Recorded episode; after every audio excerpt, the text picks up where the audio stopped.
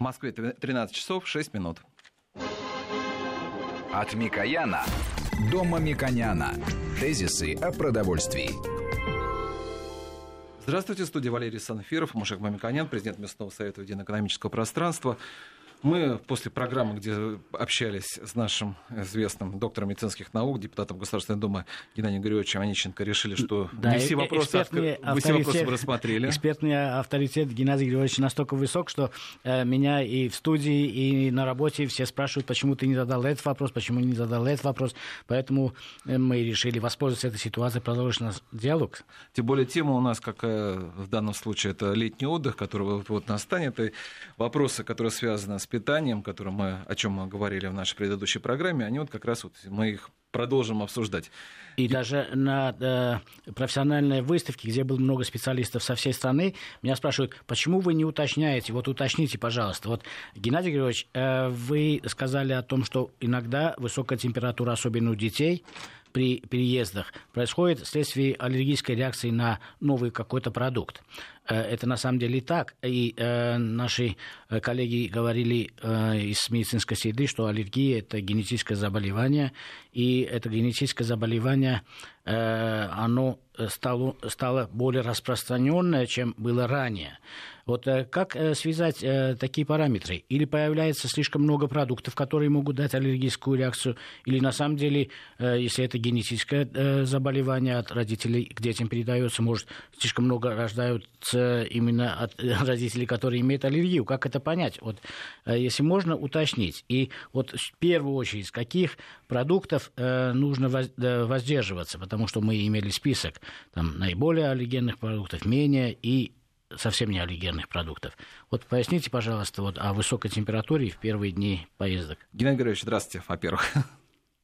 Поскольку мы с вами сегодня говорили о, э, о паразитозах, вот, то аллергия может быть не только пищевая. Она крапивница, кожный зуд, э, может вызвать и все паразитозы. Вот если я приехал куда-то в непривычное место, и в результате того, что я пользовался некачественной пищей, а особенно водой, я стал инвазированным, и у меня это может дать аллергическую реакцию. Поэтому не только пища. И это, как правило, бывает очень часто, тем более, что паразитозы, это вы понимаете, это глистная инвазия, это черви, да, вот. И поэтому э, это может быть. Что касается пищевых продуктов, ну, обычно бывает э, на э, цитрусовые, которые мы, как правило, с вами э, даем уже, правда, и в нашей действительности это стало почти повседневным продуктом, а раньше это было вот. Это могут быть, да, на, на, любой пищевой продукт может быть практически аллергия. Тем более, если он экзотический для нашего, для нашего привычного Э, меню. Геннадий Григорьевич, я знаю, что у вас очень сегодня мероприятие, мало времени. Вы нас, нас ориентируете, сколько у вас приблизительно минут, что, соответственно, столько будет у нас вопросов. Понимаете, в чем дело? Я же тут в Новом Иерусалиме назначил совещание. И у меня собрались люди из Москвы приехали. И вот как раз ровно на 13. Если мы минут за 20 сделаем, я попрошу извинения у своих коллег. Понимаете, чтобы они же не могут ждать меня. Понимаете? Вот поскольку вы сдвинулись, а я не смог сдвинуть в следующее мероприятие. Да, Геннадий Георгиевич, да, э, э, тогда будем э, задавать интенсивно эти вопросы, потому что Давайте. их много. Вот э, паразитарные заболевания. Вот мы живем э, в определенной географической э, зоне. Вот если региональные особенности, вот человек приехал, ну, не дай бог, там, а потом Есть. он занес сюда, потом это распространяется. Вот как да. распознать и насколько это э, вредно и очевидно, вот что смотрите, он... Смотрите, ну, известных человеку, ну, на планете, будем так говорить, примерно 340 гельминтов, разных червей, которые поражают человека. У нас с вами 20 в России. Вот считайте, все остальное мы можем э, не, даже не теоретически приобрести.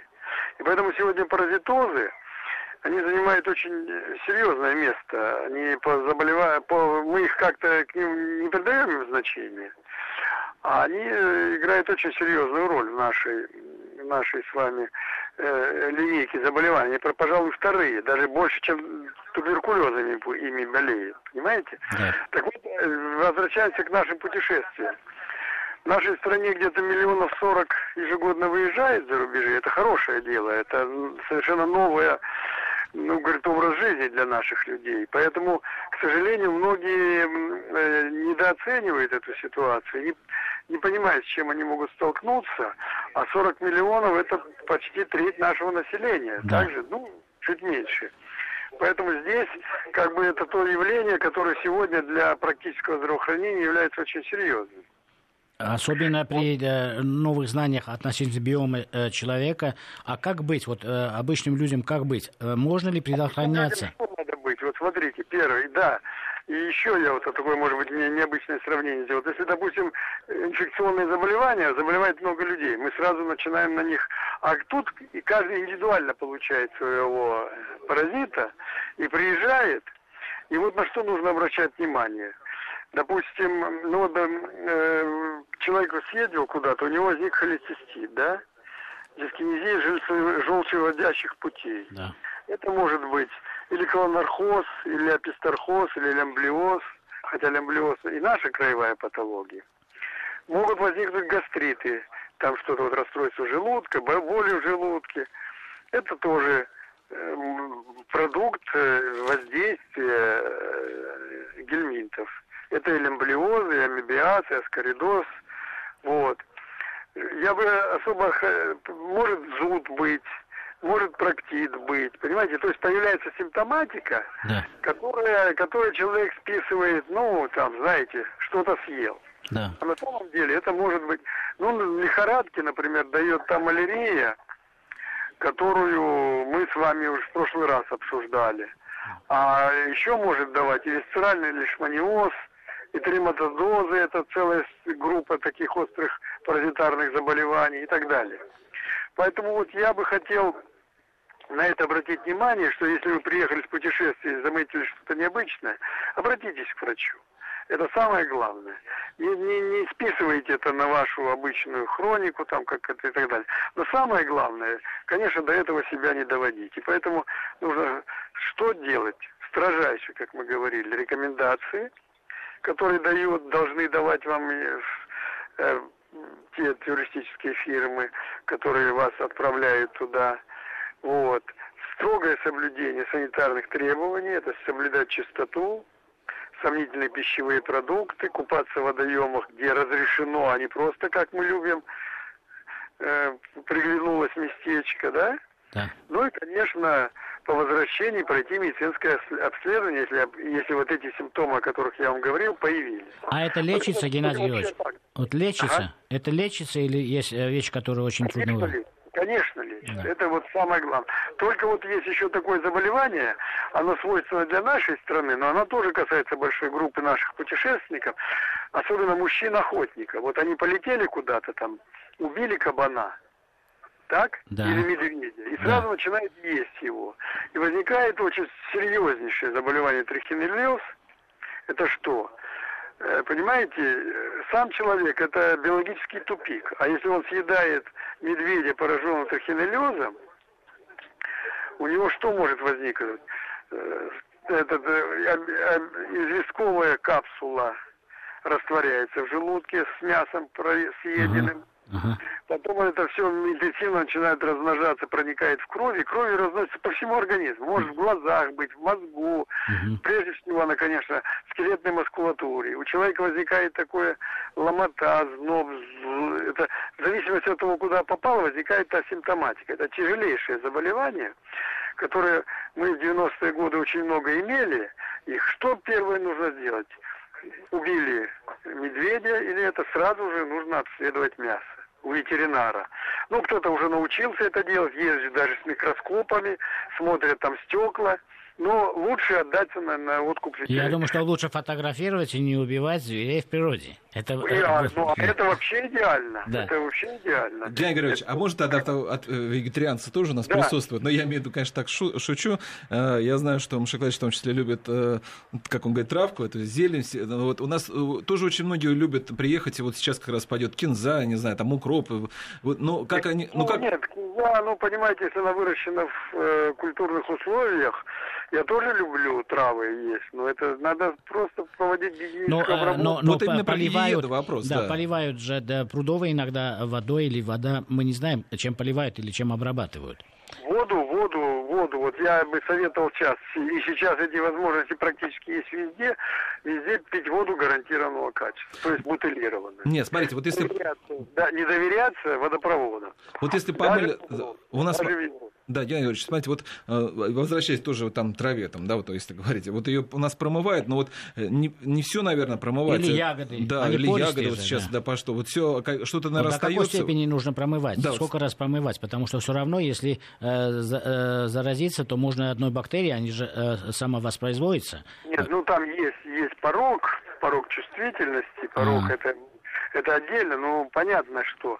Ну, поймите, если вы в отеле, то отель гарантии берет на себя. Если вы где-то там, ну, так сказать, захотелось экзотики и где-то там на каком-то э, неразрешенном раз, развале что-то произвели, да, еще, не дай бог, просто сорвали, то это плохо, понимаете? Ну, это обычная культура.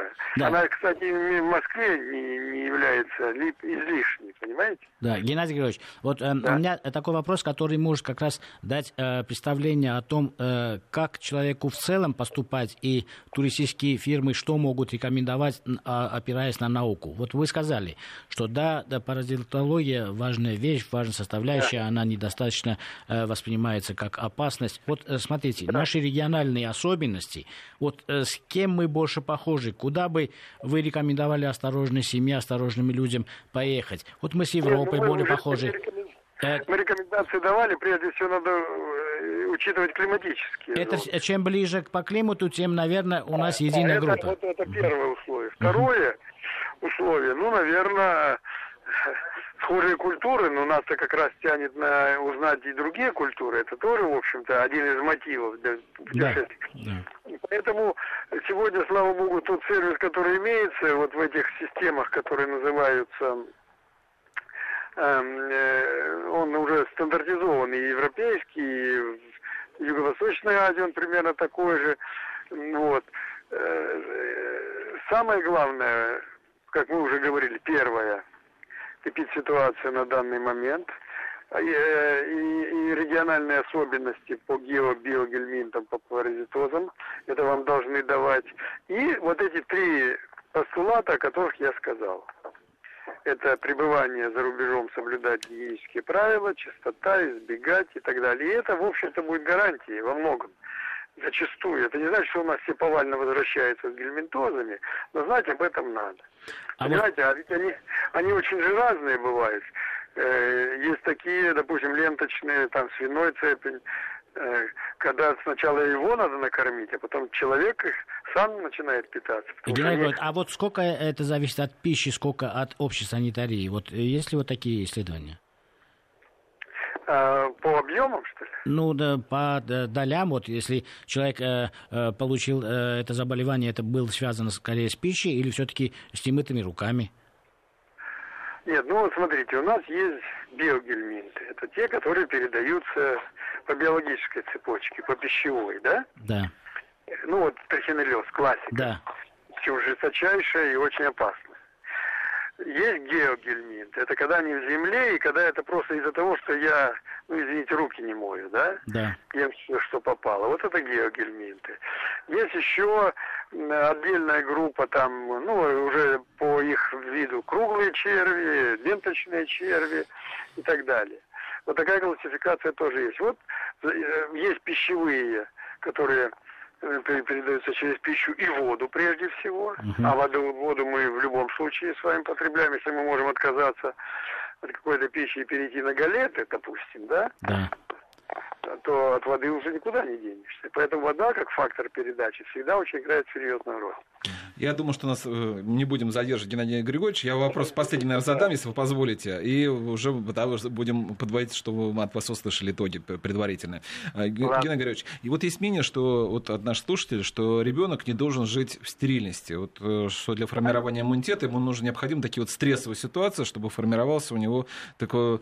Какой ситуации, я не понял? В стрессовые такие ситуации. Ну, чтобы он общался, например, деревенские ребята, они во дворе менее стерильных условиях. А, и некоторые нет, бабушки нет, спорят. Первое, первое. Да.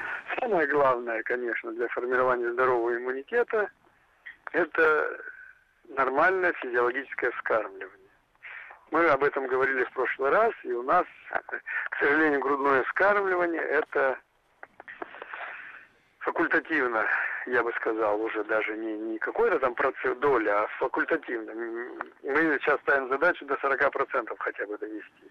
Это вот базовый элемент. Второй элемент – лечение беспрерывное. Чуть что, сразу горсть антибиотиков, бедный мальчик.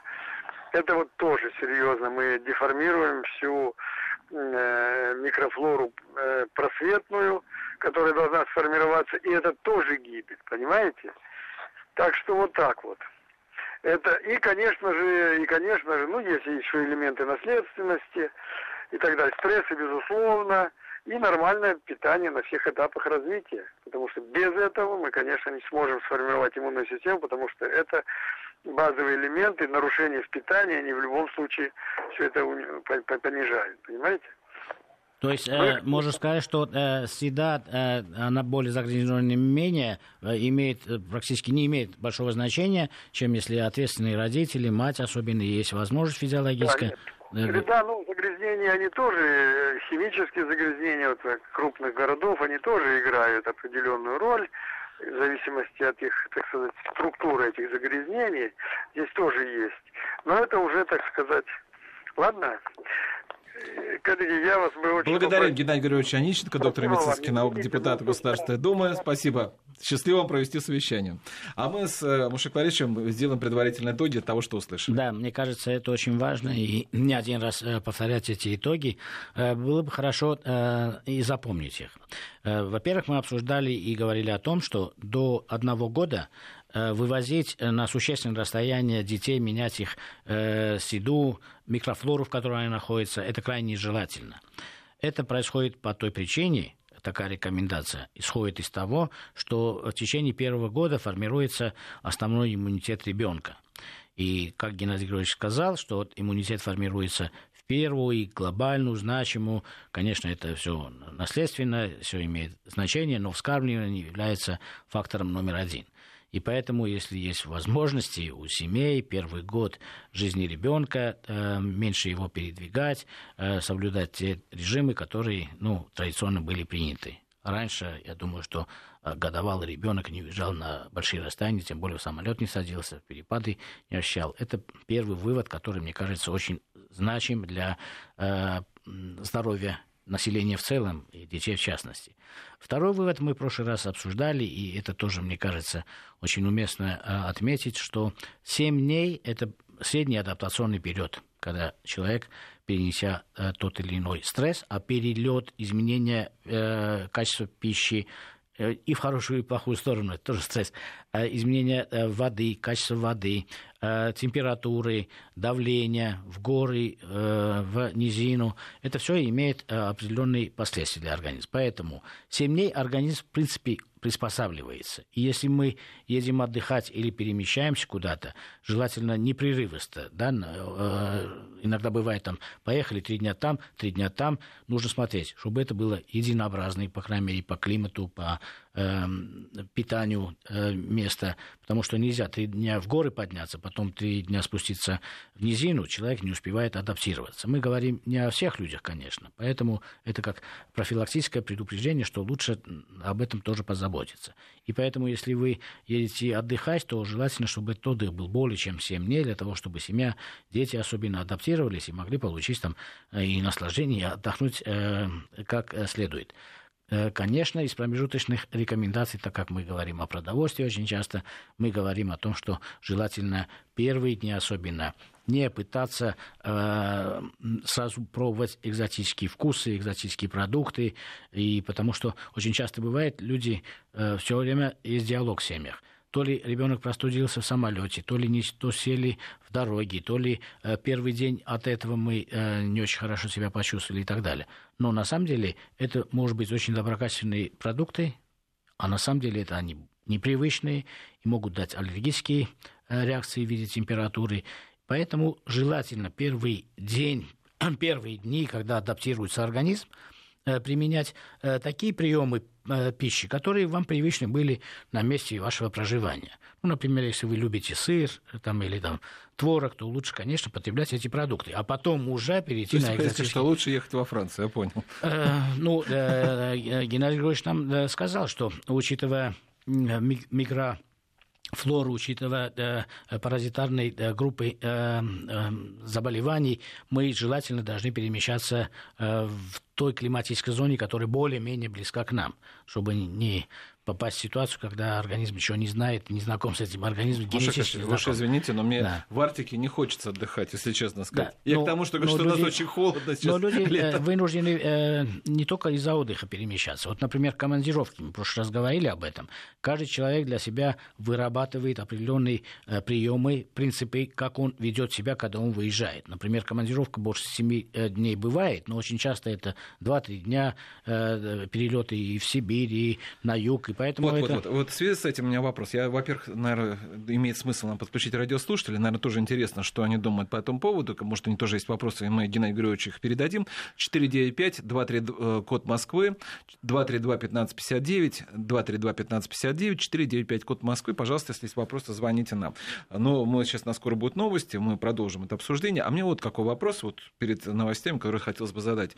А, вот если командировка или там действительно небольшой какой-то выезд, а, позволяет ли наша промышленность перевести продукты так, ну, которые привычные нам, ну, чтобы хотя бы вот этот стресс э, перене...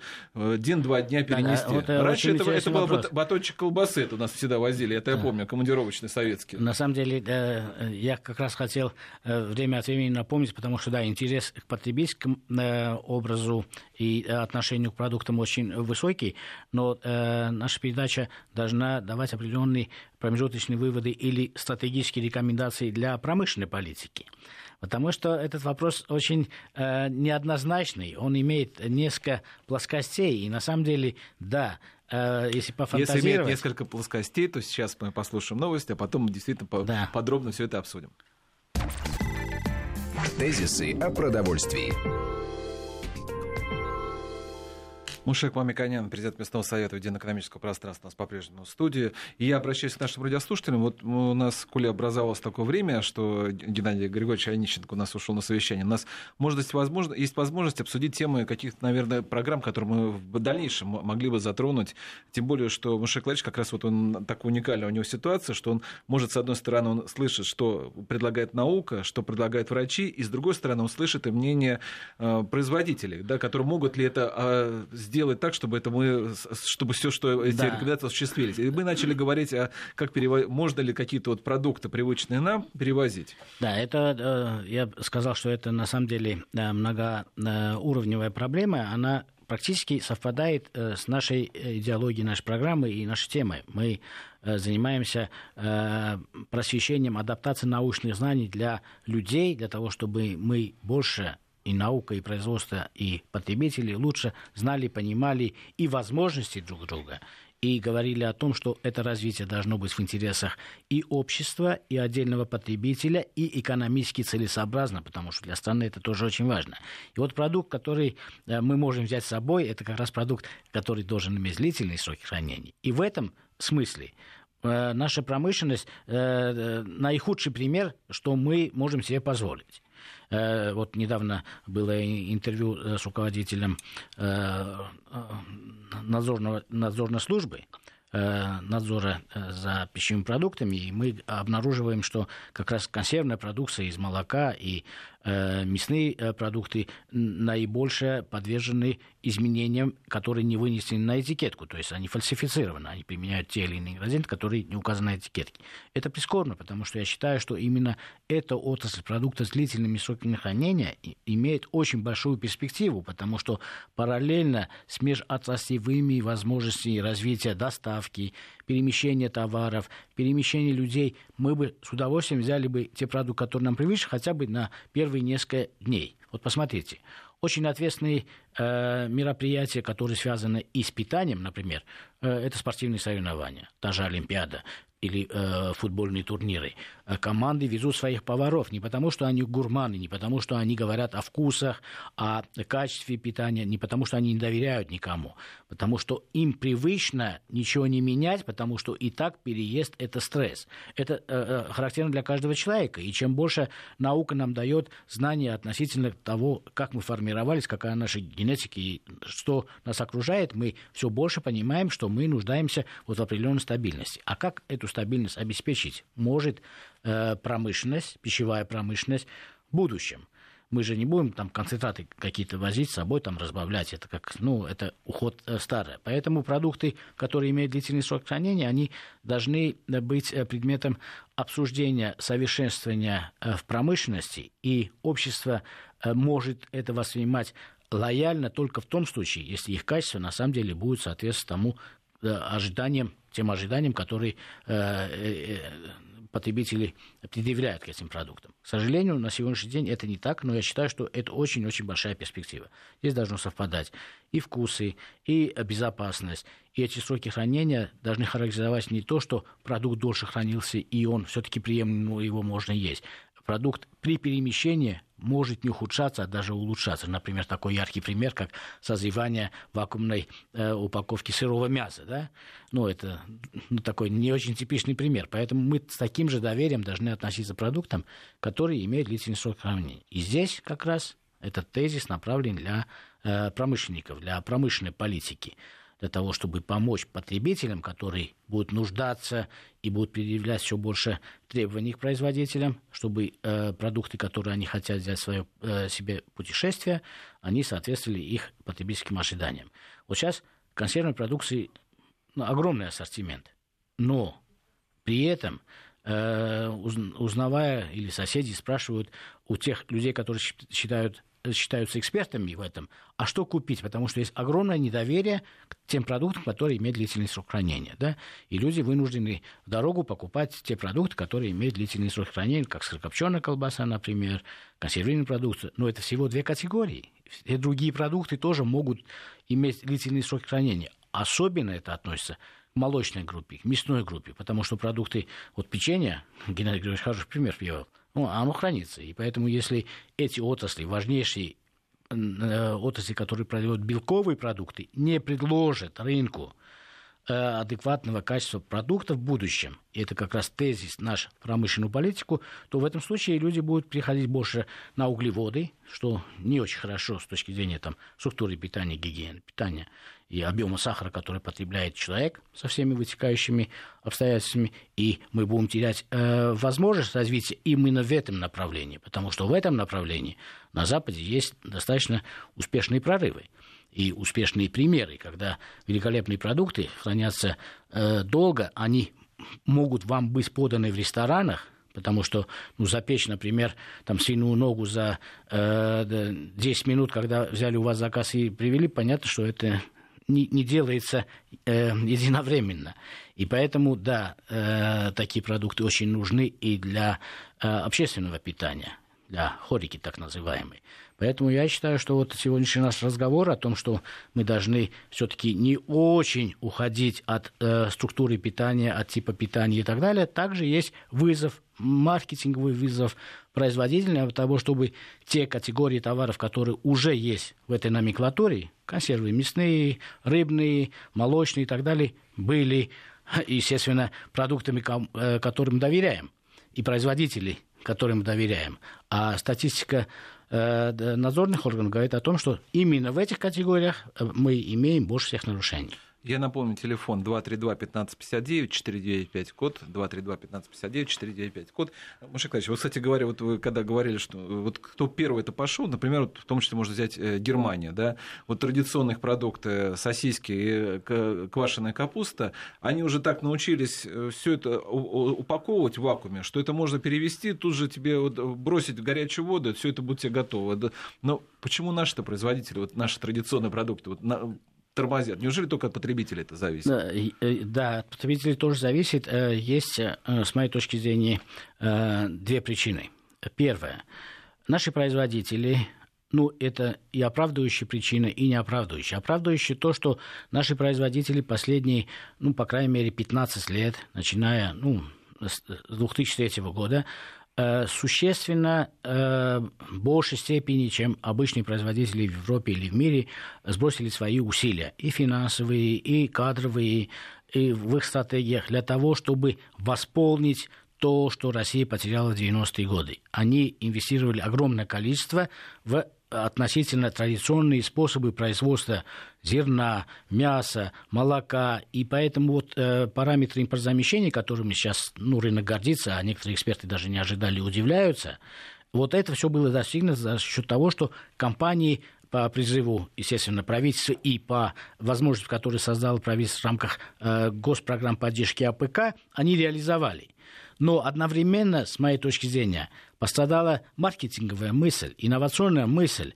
И эти ниши э, каждый оставлял на потом, на потом, на потом.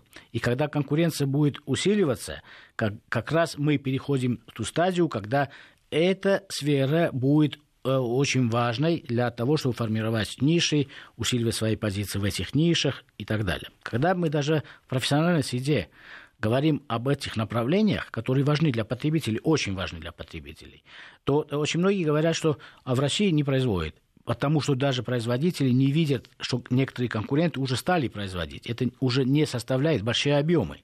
И кроме этого, так как это не очень большие объемы, те, кто инициировал, инновационные компании инициировали и запустили, например, у Мираторга есть такая линейка продуктов, когда полностью готовый продукт на прилавке, это э, шейка свиная, это ребра э, э, свиные и говяжьи. Да, я согласен, что и, это самое и, такое... И очень да, хороший да. продукт, очень вкусный продукт. Но его цена из-за спроса, из-за того, что еще нет тяги, э, люди недостаточно понимают рекламы, э, в рекламе еще не показали. Я, вы, вы уж, конечно, извините, но когда идет реклама вот, той фирмы, которую вы упомянули, и она стоит приблизительно около тысячи рублей, это, конечно же, очень узкий сегмент. Да, рост предложения, э, усиление конкуренции – это единственный путь э, снижения стоимости. И если я производитель, делаю продукт, который продается там 100 единиц, естественно, все издержки не могут на эти 100 единиц давать конечную дешевую э, стоимость. Если мне потребители, понимая меня, стратегию Э, в своих же интересах им будет легче дома готовить, экономнее дома готовить, и вкуснее, это вкусы будут совпадать, здесь тоже важный аспект. И мы сможем с ним договориться, он будет покупать не 100 единиц совокупность потребителей, а тысячи, миллионы единиц, то, естественно, цена и снизится. Это на любых рынках так, начиная от рынка, рынка телефона, кончая рынком производства мяса. Поэтому вот первые э, такие сбросы инновационного характера, которые соответствуют и мировым, э, кстати, тенденциям, э, я считаю, что они еще не исследованы даже их конкурентами, поэтому предложение должно быть одной, двух, трех, десяти компаний. И поэтому, э, с моей точки зрения, в будущем давайте пофантазируем, чтобы выбрать правильную ассортиментную стратегию, нужно пофантазировать о будущем.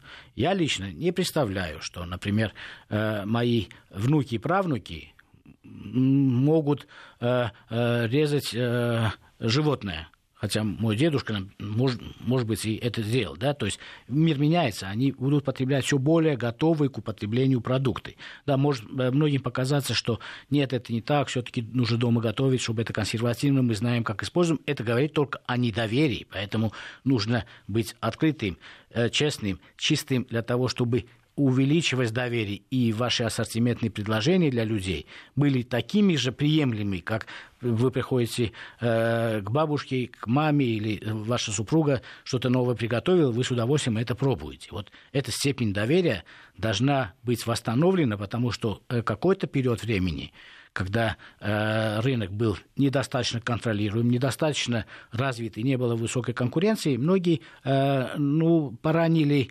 репутацию многих продуктов, в том числе и продуктов с длительными сроками хранения. А они имеют очень большое перспективное будущее. В том числе, это очень важно сказать, и для экспорта. Потому что э, Россия принимает огромные усилия по развитию экспорта. И экспортные позиции по, э, зерну, по маслу, по зернобобовым у нас достаточно уже э, стабилизировались. Ну а следующий экономический передел, каков он должен быть? Сырое ли это мясо или готовые продукты? У нас огромная диаспора, которая любит, которая Маша, вышла из... Сейчас погода и продолжим.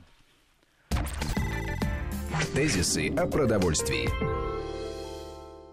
Мушика, кстати говоря, вот возвращаясь к теме вот привычных продуктов, я сразу вспоминаю, что если вот приезжать в Европу, да и не только Европу, в Азию, в люб... всегда можно найти магазинчик, где продают для русскоязычных э, привычный им продукт. Даже более того, многие вот сетевые магазины крупные стали специально, такой у них есть национальный уголок, э, где они продают этот продукт. Это какие продукты? Гречка, э, это мармелад почему-то, это черный хлеб, черный хлеб, тушенка. Селедка. Потому что, говорят, эти продукты, они вот на Западе вот совершенно вот никак не, их практически не выпускаются в таком виде, как мы употребляем. И поэтому вот они выделяются, и даже им приятно, что вот как же так, вот такие вот ну, диковинные продукты, хотя вроде бы они... Да, и э, вот как раз э, не случайно я сказал, что это э, много плоскостей имеет вот эти продукты, и вот что каждый старается, ну, я лично, например, какой бы ни был шведский стол э, самой приличной гостиницы на Западе, я на второй-третий день перехожу к сыру, зелени, помидорчику, то, что мне привычно. Э, я думаю, что это очень э, важно и психологически недоизучено. И поэтому было бы желательно, чтобы это не были специализированные магазины для тех людей, которые выходцы, во-первых, из Советского Союза. Люди там живут годами и все равно потребляют. Я бы хотел, чтобы наши промышленные политики экспортной политики мы ориентировались на то, что мы можем э, в э, мир выпускать такие продукты, которые будут привычны не только нашим людям, которые знают эти вкусы, привыкли к этим продуктам, но они будут востребованы другими, были любимы другими народами в этих странах. Вот посмотрите, яркие примеры этому есть.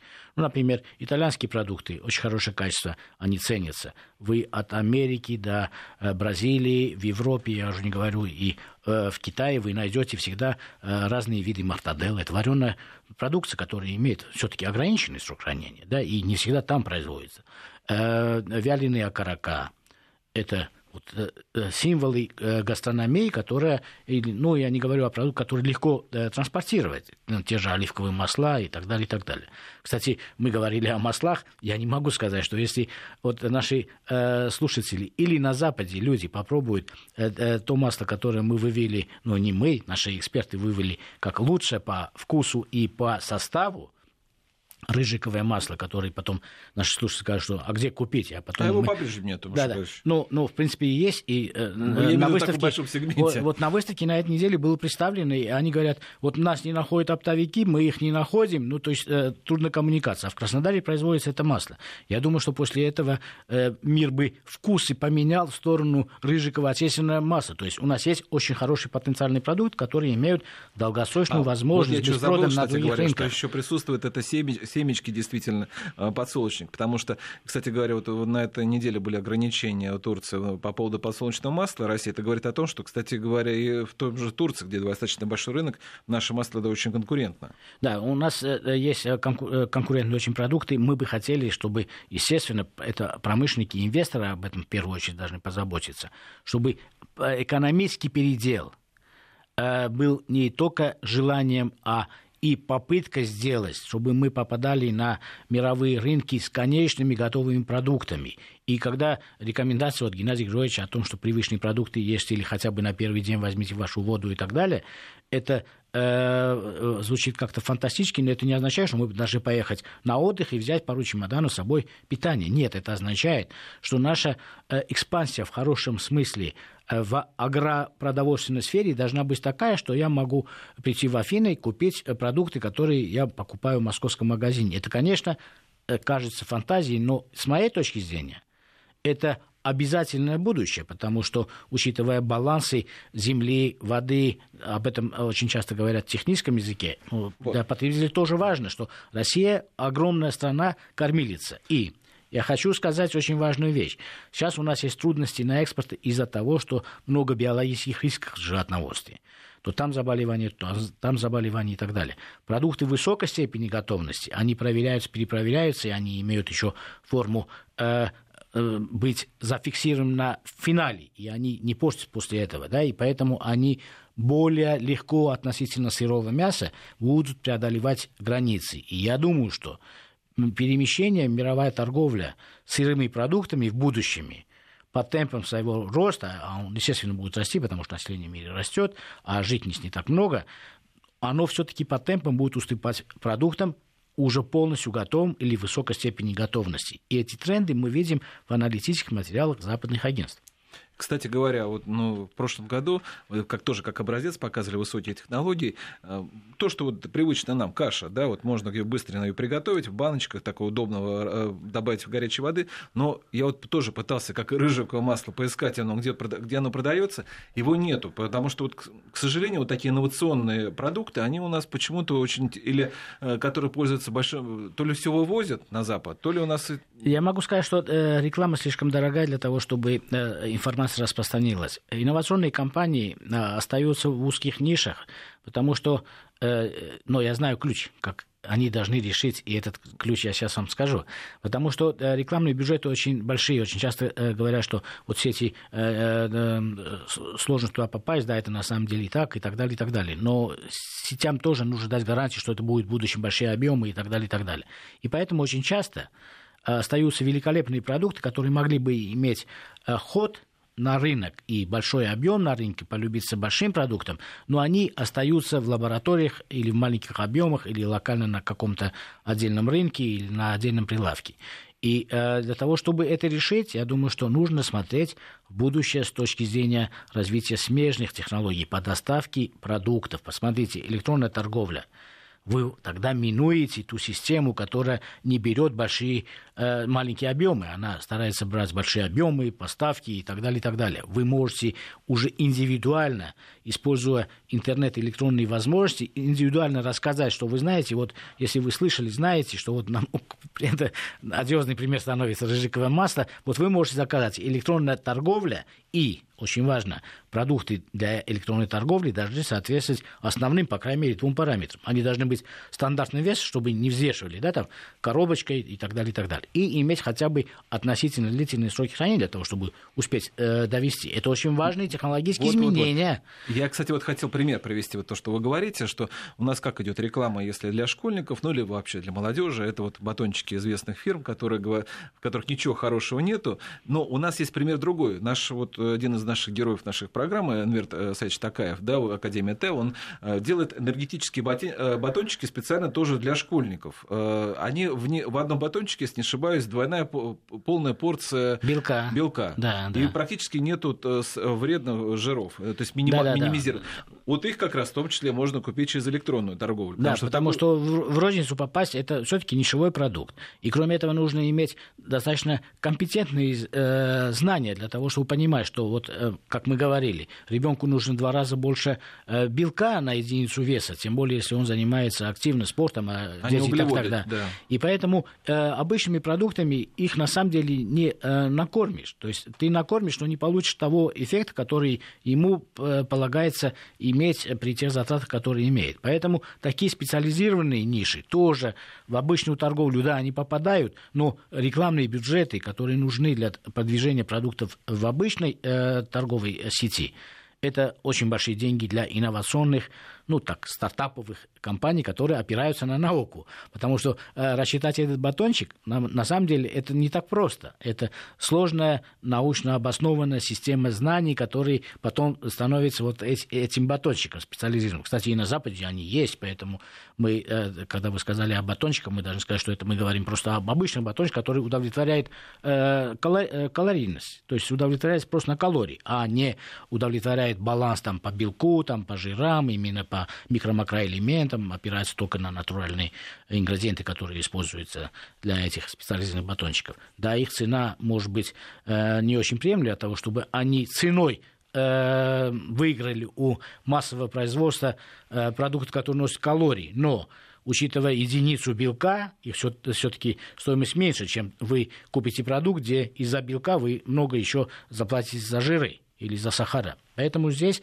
все строится на том, как смотреть на эти продукты, как правильно читать. Но я считаю, что будущее все-таки у этих инновационных компаний есть. Они должны предлагать, мы им должны помогать, помогать тем, что а, рассказывать людям о таких возможностях и их потребностях.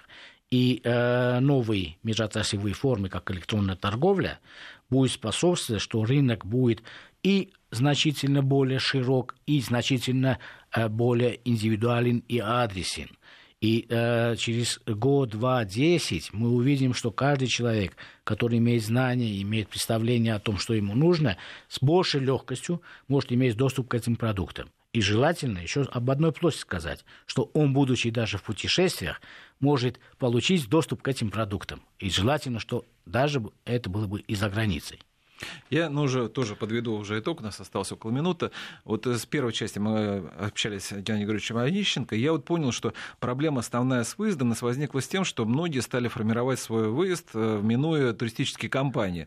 Вроде бы это экономит деньги, но, но к сожалению, туристические компании всегда давали какую-то памятку, в которой говорилось, содержалось, что, по какие опасности в этой стране, что необходимо, какие прививки сделать. Когда человек покупает тур самостоятельно, он это пропускает. И поэтому, к сожалению, вот надо, э, это промах государства, что нужно подумать, как чтобы такое... Ну, давайте скажем, точно... что и ответственность человека, потому что человек грамотный, он может и в интернете, и в нашей программе, кстати, а, обозреть, о чем э, говорят, когда говорят, что семья переезжает. Да, слушайте нашу программу. Ну и второе, то, что я надеюсь, что производители услышали нас, что мы говорили о том, что достаточно большой сегмент, который можно сделать для тех, кто путешествует. Если вы нас услышали, то это мы увидим на полках магазинов. Мушек Мамиканян, президент местного совета военно-экономического экономическое пространство. Был у нас в эфире, провел программу Валерий Санфиров. Всего вам доброго.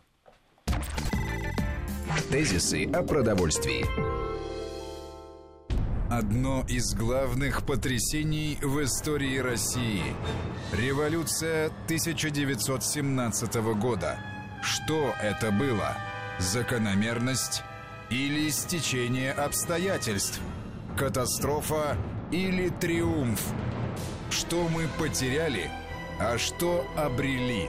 Решайте для себя сами. Мы же расскажем, как это было. Во всех подробностях. События столетней давности. День за днем. В специальном проекте Андрея Светенко. Разлом. По будням. На радио. Вести ФМ.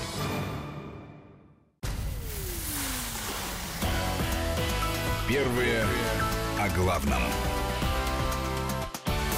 Вести ФМ.